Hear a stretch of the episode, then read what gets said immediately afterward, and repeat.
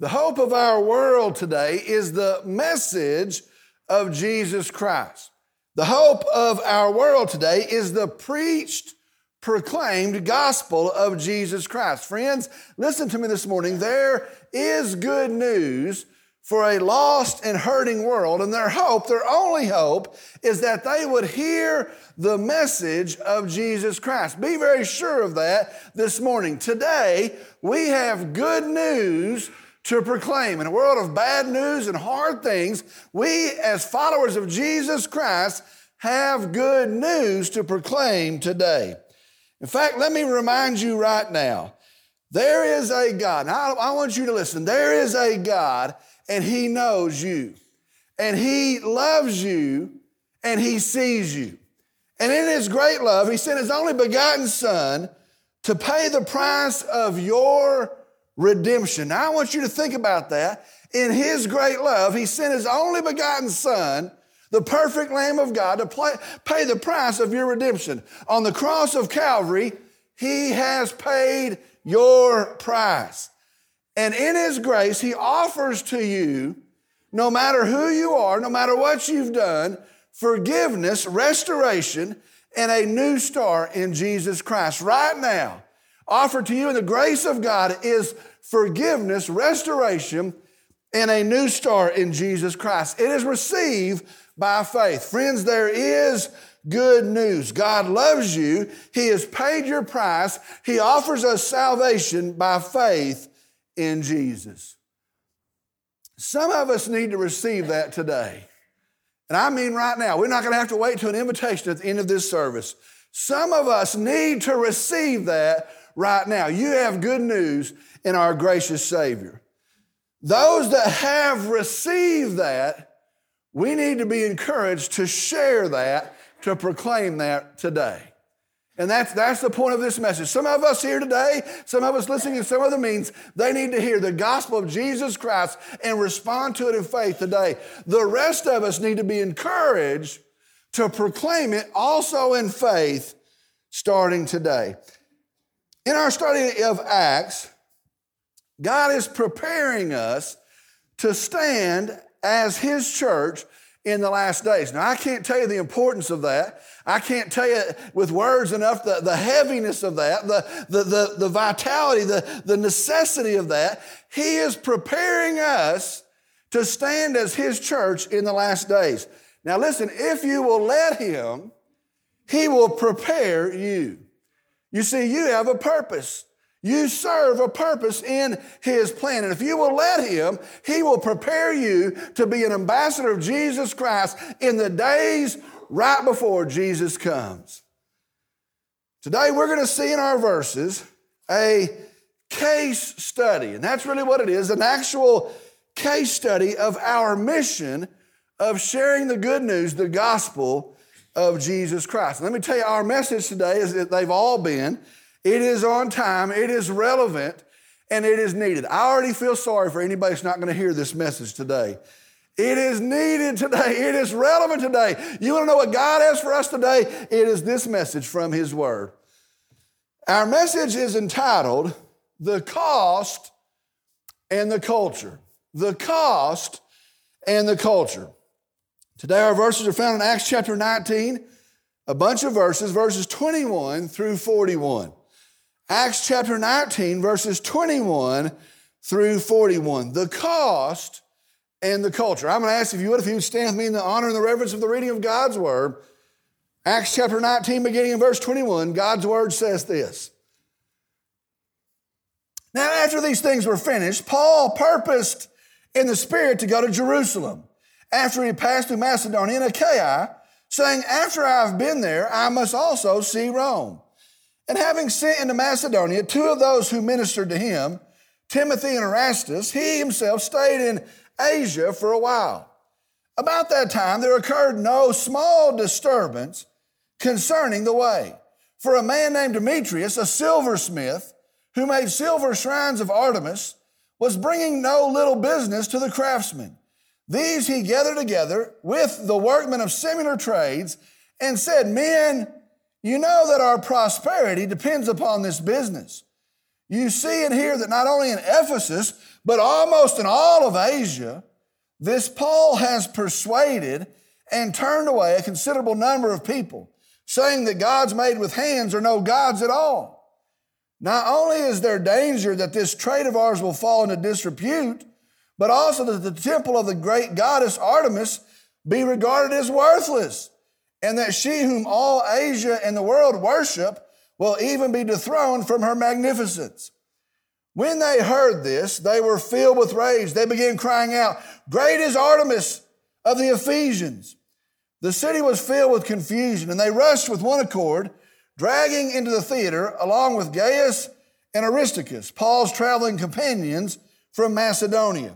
And when Paul wanted to go into the assembly, the disciples would not let him. Also, some of the Asiarchs were also friends of his sent to him and repeatedly urged him not to venture into the theater. So then, some were shouting one thing and some another. For the assembly was in confusion, and the majority did not know what the reason they had come together. Some of the crowd concluded it was Alexander, since the Jews had put him forward. And having motioned with his hand, Alexander was intending to make a defense to the assembly. But when they recognized that he was a Jew, a single outcry arose from them all as they shouted for about two hours Great is Artemis of the Ephesians. After quieting the crowd, the town clerk said, Men of Ephesus, what man is there, after all, who does not know that the city of, uh, of the Ephesians is guardian of the temple of the great Artemis and of the image which fell down from heaven? So, since these are undeniable facts, you ought to keep calm and to do nothing rash. For you have brought these men here who are neither robbers of temples nor blasphemers of our goddess. So then, if Demetrius and the craftsmen who are with him have complaint against any man, the courts are in session and the proconsuls are available. Let them bring charges against one another. But if you want anything beyond this, it shall be settled in the lawful assembly. For indeed, we are in danger of being accused of a riot in connection with today's events, since there is no real cause for it. And in this connection, we will be unable to account for this disorderly gathering. After saying this, he dismissed the assembly. Let's go to the Lord in prayer. Dirty Father, we come and we are thankful for this day. We are thankful for the good news of a risen Savior, our, our Savior Jesus. We're thankful for the forgiveness of sin, the righteousness that He gives us of His own accord. Lord, we come and we praise you for that. Lord, I, I pray that in the hearing of the gospel this morning, this hour, that there would be some and maybe many that would turn to you. Lord, I pray for us as the church today. I, I pray as we're hearing this, this truth, these verses, I pray that we are being instructed. I pray that we are being equipped to tell a lost and dying and hurting and suffering world of the good news that we have in our Savior. Lord, I pray again that your, your word would reach our hearts and our minds today. And I pray that we be changed for your glory.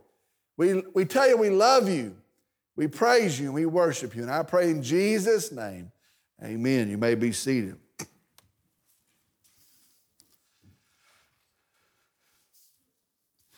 This morning, we're going to move through a lot of verses. We're going to read and look at these verses, this account of what has happened, and then we're going to come back and apply it to us today. And so, all these verses, we're going to work through them, we're going to study them, and then we're going to come back and pull out some truths to apply to, the, for, to us today.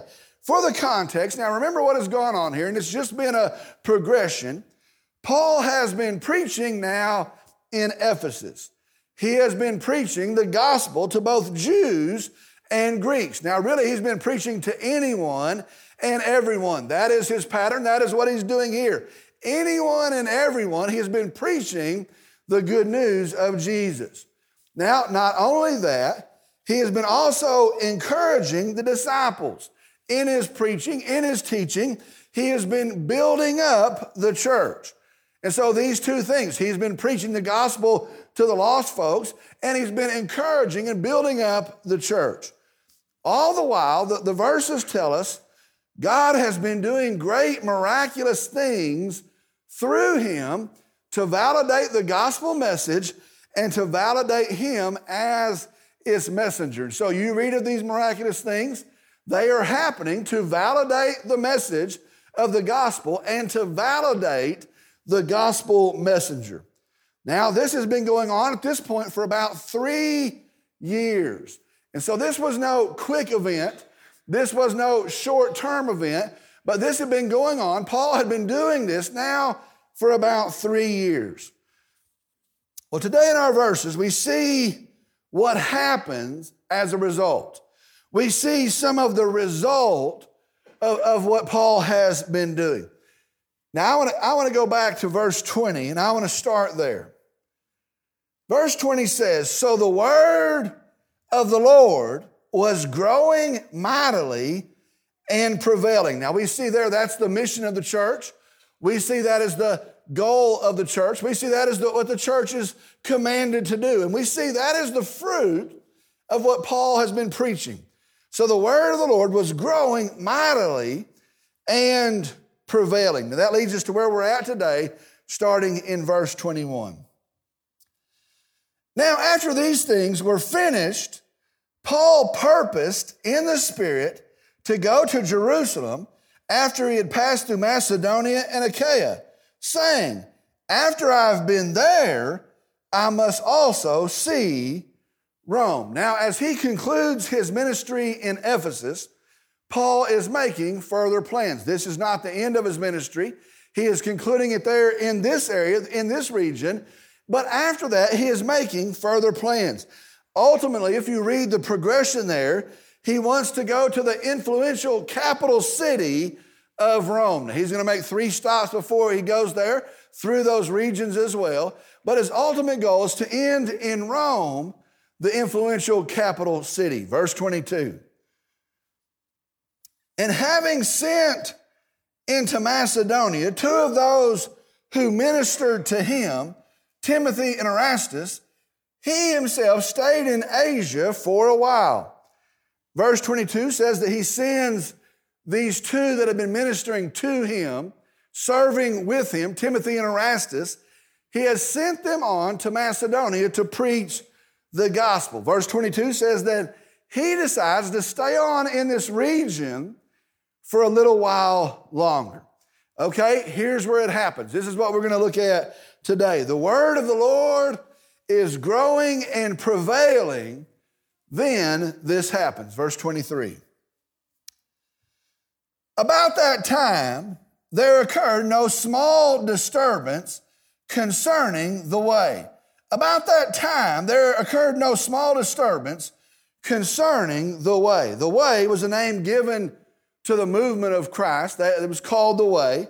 Uh, probably it was tied to Jesus when he said, I am the way and the truth in John chapter 14. And so it is called the way. Verse 23 says, A disturbance occurred. Now it says it was not a small disturbance. Now it's making the point that it was a large disturbance. I went and looked. The Greek word for disturbance is a commotion. It is disorder. It is trouble. And so there is a great commotion. There is a great disorder, a great disturbance that is going on. Now here's the disturbance, verse 24. For a man named Demetrius, a silversmith who made silver shrines of Artemis, was bringing no little business to the craftsmen. Verse 24 this man Demetrius, he was a silversmith, and he makes shrines of Artemis. Artemis was a goddess from a popular cult. She was worshiped all over the Roman Empire. It had spread all over the Roman Empire. But the home of the worship of Artemis was in the city of Ephesus. The main temple of Artemis was in the city of Ephesus. Well, this man, he makes a shrine. It's really a small statue, a silver shrine that you could take with you to worship Artemis anywhere. I guess it was like an early truck stop and you could get some things for the ride to take in the car. You go to Ephesus, you go there to worship. While you're there, this man is there. He's made a silver shrine. You could buy that shrine and then you could worship wherever you came from. You could take it with you and worship anywhere. Well, evidently, he was quite the businessman, and he subcontracted other craftsmen to make them as well. And so he could sell more than he could make. And so he enlisted a whole bunch of other people, and it became an industry there in this city. For a man named Demetrius, a silversmith, who made silver shrines of Artemis, was bringing no little business to the craftsmen. Verse 25. These he gathered together with the workmen of similar trades and said, Men, you know that our prosperity depends on this business. They made their living from this, this one thing. The, the Bible uses the word they are prospering, they are doing well from this one business. Now, here's their problem, verse 26.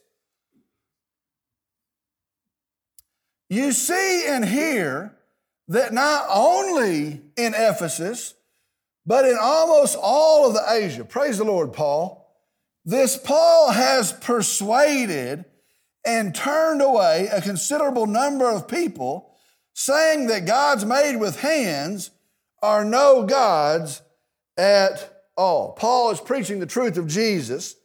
He is pointing out the emptiness of worshiping a man made God. He is showing them how silly it is to worship what was made by men when we worship the Creator God Himself. Well, Demetrius goes on, verse 27.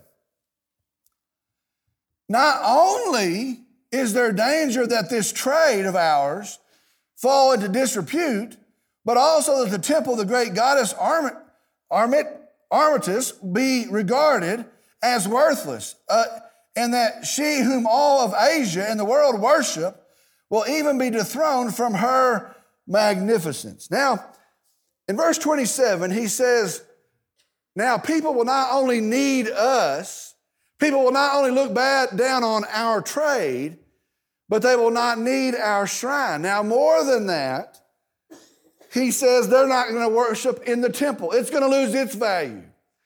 And he tries to be pious here and say, now, not only that, but they're going to turn their back on the goddess altogether. And he tries to act like he has a noble cause. I, I was going over these notes this morning and I thought of this, this, this truth, this thought. A true God doesn't need defending, he needs proclaiming. And so this guy comes along and says, they'll have no value for, for Artemis. They'll have no, no value for this temple. They'll have no value. And he has to defend the God. A true God doesn't need defending, just proclaiming. Verse 28. When they heard this, they were filled with rage. And they began crying out, saying, Great is Artemis of the Ephesians. When they heard this, they were filled with rage. They began crying out, saying, Great is Artemis of the Ephesians. These craftsmen, these making their living from this false shrine, it says they are enraged. Now, I want you to understand the, the depth of that word. It doesn't mean they are upset. It doesn't mean they are agitated. It literally means they are boiling over with anger. They, they are enraged. And so they start shouting, Great is Artemis of the Ephesians! Great is Artemis of the Ephesians. Now I want you to notice something here. I've noticed this in life, maybe you have as well. Notice this nothing enrages people like being exposed. You ever notice that? Nothing enrages people like being exposed. Let me go further than that. And being enraged is usually expressed in getting loud. You ever notice that? You expose somebody, some truth comes alive, and their only response is to get mad. And then their, their response in getting mad and being, and being enraged is to get loud. Now, here's what I've learned to notice it is the loudest, maddest voice that you have to watch. And that's what I figured out. You find somebody and they're the maddest and they're the loudest voice, they're the one you have to watch. And if you want to know who's usually in the right, notice the one that's not saying much or not saying anything. You know what? They're confident they're in the right. They know what's happened. And you find somebody and they can't be quiet and they have to get loud and they have to get angry. You need to watch that person. But you find somebody and they're silent, that person's usually in the right. Well, here they have been exposed. They explode in rage and they're shouting, Great is Artemis of the Ephesians. Verse 29. The city was filled with confusion, and they rushed with one accord, a, mass, into the theater, dragging along Gaius and Aristarchus, Paul's traveling companions from Macedonia. Now, in verse 29, here's what happens a literal riot breaks out. A, a true riot, by definition, they move in mass, a riot breaks out. The mob grabs up two of the companions of Paul and drags them to the theater. The Bible says the city is in an uproar. Now, I want you to imagine the danger. We read that and we think, well, we're so far removed from it, it wasn't that big of a deal. I want you to imagine the danger here. They have these two guys caught. They're talking about these that are preaching the truth of the way, and these people are against our way of life. These people are against our way of life. They are against our goddess. They're blaspheming our goddess. These people are against our city. This is what our city's known for. They're not for our city. These folks are costing us jobs and they're costing us money. Do you know how dangerous that is? And they are enraged. How dare them speak against our city? How dare them speak against our religion? How dare them cost us money? Verse 30. And when Paul wanted to go into the assembly, Paul's kind of crazy. And when Paul wanted to go into the assembly, the disciples would not let him. Now, Paul was not with them when they grabbed him up. He wanted to go into the assembly. He would explain this. No doubt he would preach to them. What an opportunity. Verse 31. Also, some of the Asiarchs who were friends of his sent to him and repeatedly urged him not to venture into the theater. Verse 31, we see he is set to go. They had to convince him not to go. Repeatedly, they're having to say to him, Do not go. It is not safe. Now, I want you to watch this. See what happens in verse 32. So then, some, listen to this, so then some were shouting one thing and some another. For the assembly was in confusion, and the majority did not know what reason they had come together. Some are shouting one thing, the Bible says. Some are shouting something else. I don't have any clue what they could be shouting. And here's what it says. And most of the folks there did not know while they were there. That's what the Bible says. Did you see that? They're there and they're mad and they're all stirred up and they're shouting something over here and they're shouting something over there and they get in that crowd and they get mad and they don't know and they start shouting and they have no idea why they're even there. You ever notice how crowds work? you ever notice that? People get all worked up, they get all wound up and somebody said something, and I think I just caught a shade of what they said, but I'm not sure what they said. But somebody said they might have said this, and they start to say, Well, I'll, I'll say something back. And they said something back as if they didn't know what they said, what they said, what they said. But now they said something back, and you saw them, and they said something back. And so I say something back. People are all stirred up. They're all stirred up, and they're in arms, and they're all angry. And most of them don't even know why they're there. Good grief, that sounds like our day. I think sometimes we think, ah, I'll just get mad. This is a good time to get mad. It's I'm going to get mad. Verse 33. Some of the crowd concluded it was Alexander, since the Jews had put him forward, and having motioned with his hand, Alexander was intending to make a defense to the assembly. A, a Jewish man Alexander's there. Uh, they think he's going to say something. Evidently, he decides, I'll, I'll calm them down. He's going to explain what's happening here. He waves his hand to the crowd. Verse 34.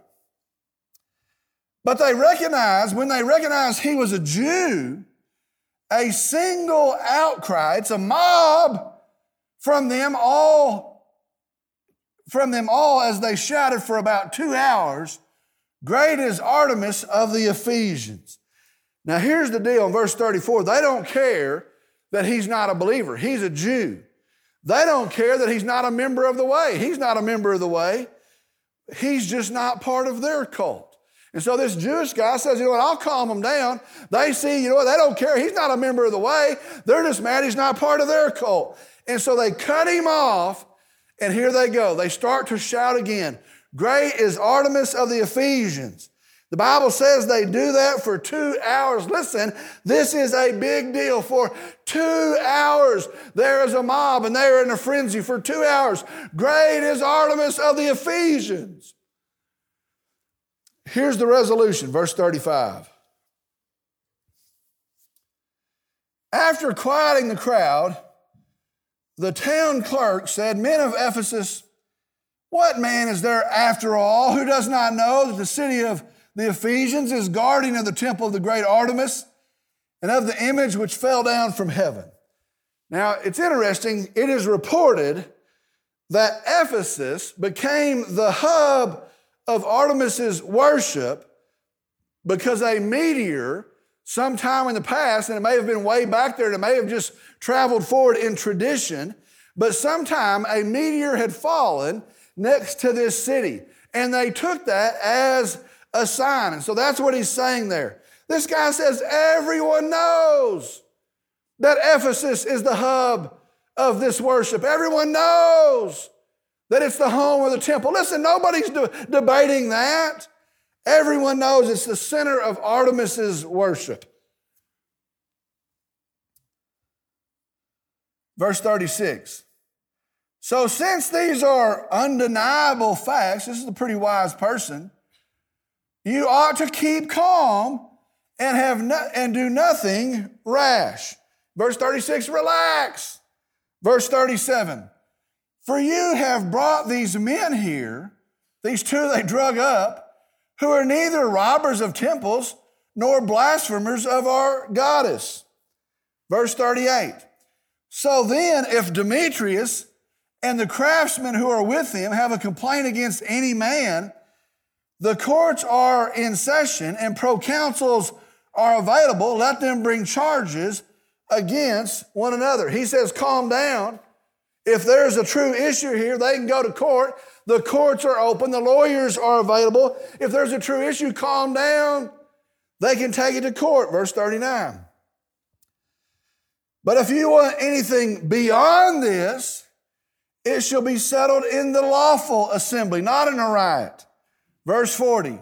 For indeed, we are in danger of being accused of a riot in connection with today's events since there is no real cause for it. And in this connection, we'll be unable to account for this disorderly gathering. Now, I want you to notice something here in verse 40. In verse 40, they are in fear of the Roman government. They were down in Jerusalem, they are all the way here. They are in fear of the Roman government. This guy says, Hey, we need to be peaceful. We do not need Rome sending an army here because of an uprising. We don't need them to hear there's a riot down there and they can't take care of their business. And so we need to be peaceful that we do not stir up the Roman government. Verse 41.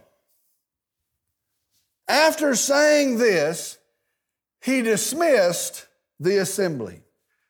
verse 41, they have heard from the wise, calm clerk of the city this plea and it makes sense to them, and the situation is diffused, and the Bible says they dispersed. They, they went back where they came from. That brings us to today. What do we see? What do we learn from this account? As we are existing as followers of Christ in the days before Jesus comes, at this important time, at this vital time, as we're existing as the church, what do we see? What do we learn from this account? Now, first, let me bring out three truths exactly from this account. I'm going to lift these truths exactly out of the account, and then I'm going to find two ways to apply. The first thing we see is this the spread of the gospel upset the culture. The spread of the gospel upset the culture. The relentless preaching of Paul and these other guys, these other folks, the going out of the truth of Jesus as it was received started to change the culture. Now, what, what, what, I'm talking about is, is the relentless preaching for three years of the gospel of Jesus Christ. As it is heard and as it is received, it begins to make a difference in the culture. It actually begins to change the culture. And in doing so, it upset the culture. And I'll just tell you, that's what this whole thing's all about. The growth of the church, the changed lives of believers, was so profound, listen to me, that the culture did not just notice, the culture was being changed. That's a huge thing, and I want you to think about that for just a second. The growth of the church, the impact of the preaching of the gospel, the lives that were being changed, the, the impact of that was so profound that the culture didn't just say, hey, there's something going on down there. The culture actually began to change. Second truth the change in the mindset of the culture, this is from our account, changed the economy. Do you know that's possible? That's what happens here. The change in the thinking, the mindset of the believers now living in the culture, the change in the culture changed the economy. Now, here's the deal, and I'll just tell you, it holds true today. People spend money on what they value. You understand that? People spend money on what they value. Sometimes people say, well, we ought not have all these things in these neighborhoods. Well, we ought not have these things. These things ought not be sold. Well, here's the, here's the matter of fact. Here's the truth. People spend their money on what they want. People spend their money on the things they value. Well, the changed mindset, the changed culture actually changed the economy. Here's the third truth lifted out of our story today, and that is this the change was costly. The change was costly. Now, it was costly for those resistant to the change, they were losing their business. It was costly for those resistant to the change.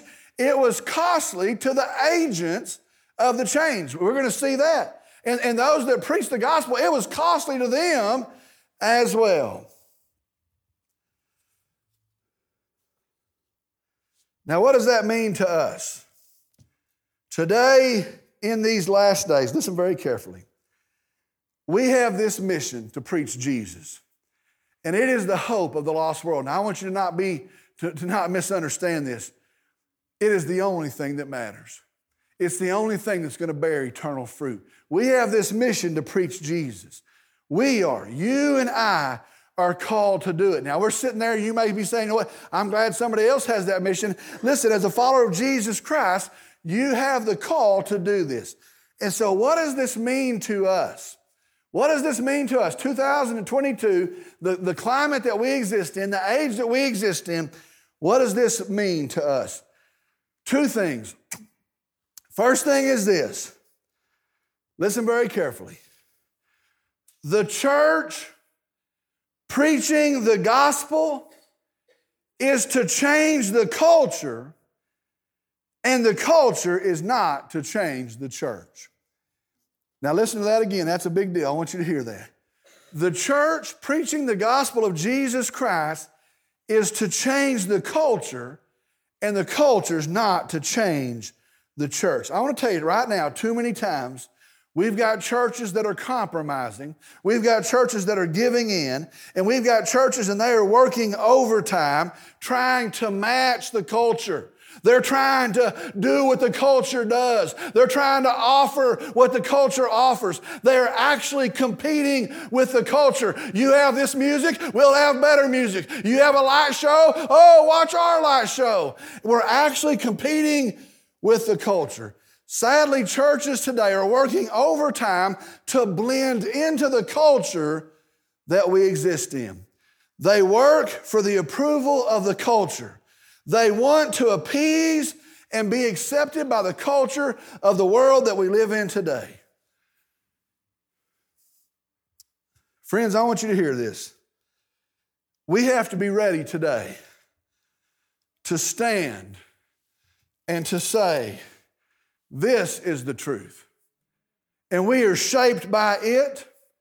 This is the truth, and we are led by it. What if a committee comes? What if the experts come? What if there's a, a big government powwow and they say, We have to do this? Listen, this is the Word of God. This is the truth. We are led by it. We are committed to it. We are not shaped by the world. We preach the Word to that world. That is our call in these last days. We have to make that distinction. I'm going to tell you something. I'm probably going to lose some more friends. True story. I couldn't help it. I'm going to tell you. This week, I saw a church advertise their meal, their fellowship meal. They call it their mission meal. And in their advertisement, they said, You can come and you won't have to, direct quote, sit through a sermon. So what you said, won't have to sit through a sermon. Oh, you won't have to endure some religious rhetoric preached to you in a sermon. That's what it said. That's what the ad said. That they're doing is saying, Come to our meal, come to our meal. We won't tell you anything religious. Come to our meal.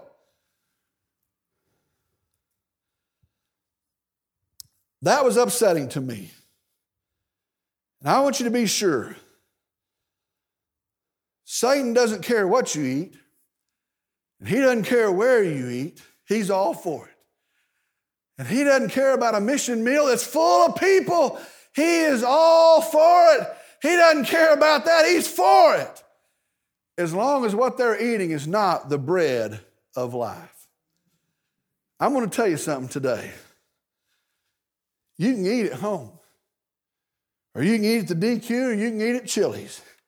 You can eat at Furr's Cafeteria. You can eat at Allsup's. I've done that. You can eat at Olive Garden. You can eat at Dilly, Diller, at Denny's.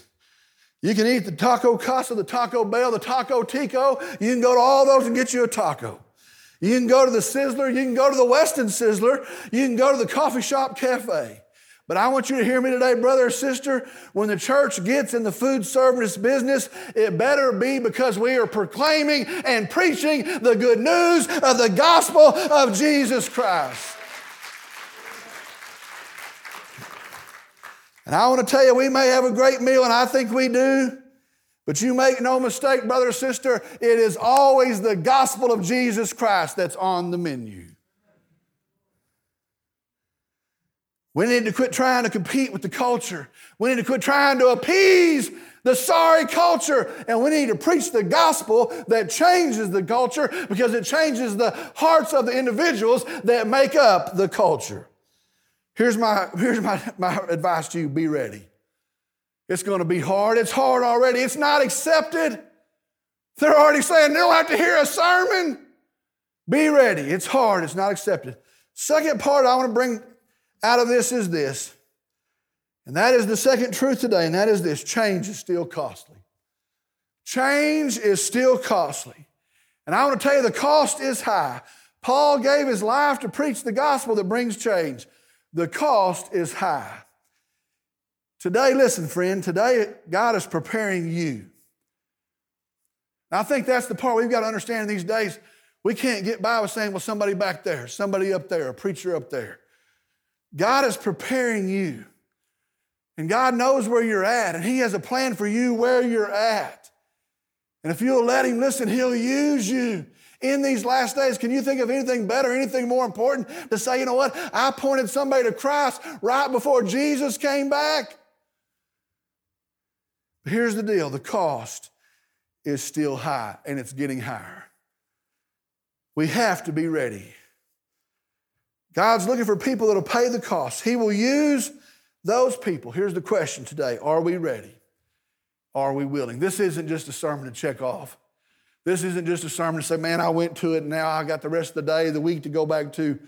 Are you willing and ready to pay the price to tell a lost world of the only hope we have in Jesus? The cost is still high. Let's pray. During Father, we come and we, we praise you today.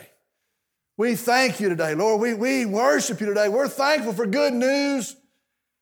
Oh, the good news. We're thankful for your grace shown to us. We're thankful you didn't write us off. You still don't. You don't cast us away. We're thankful for your mercy. We're thankful for forgiveness. We're thankful that the sin, the sorry sin that we rebelled against you, and that you give us your righteousness to wear like a robe to cover over the shame of that sin. Lord, I'm so thankful. We praise you in that. Lord, I, I pray that we would take serious that there's a world that as, as time runs out, doesn't know you, doesn't have that hope, doesn't have that peace. Lord, I pray we would walk out of here not beat down, not browbeat, not ready to squeeze back into the things of the culture. We would walk out of here with our heads held high, proclaiming the good news of a gracious Savior named Jesus. Lord, I pray for somebody that doesn't know you. Maybe they're in this room. Maybe they're listening by some other means. I pray, Lord, that they've heard.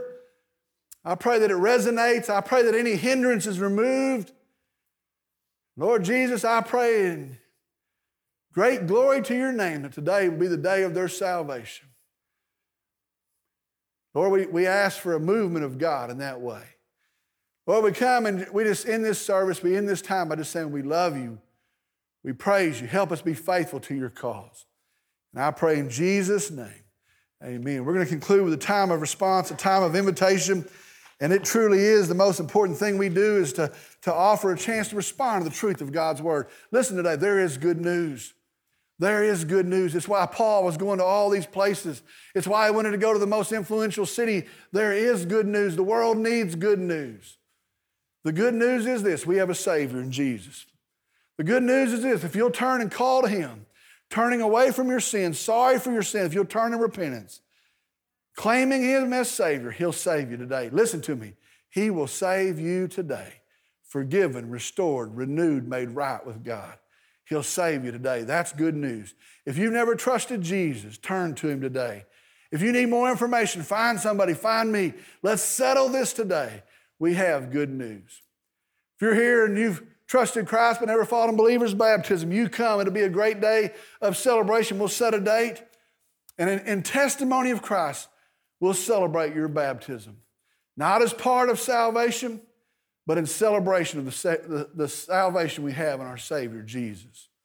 You come, let's take care of that. Maybe you're looking for a church home, you've prayed about it, you believe God has led you here. You come together, we'll serve His cause and His for His name and for His glory. Maybe you want to come and pray at an altar, maybe you want to come pray with me. We're not in any hurry to get anywhere. Pray for those that are making decisions. If God has spoken to you, as we stand and sing, you step out and you come on. I'll meet you here.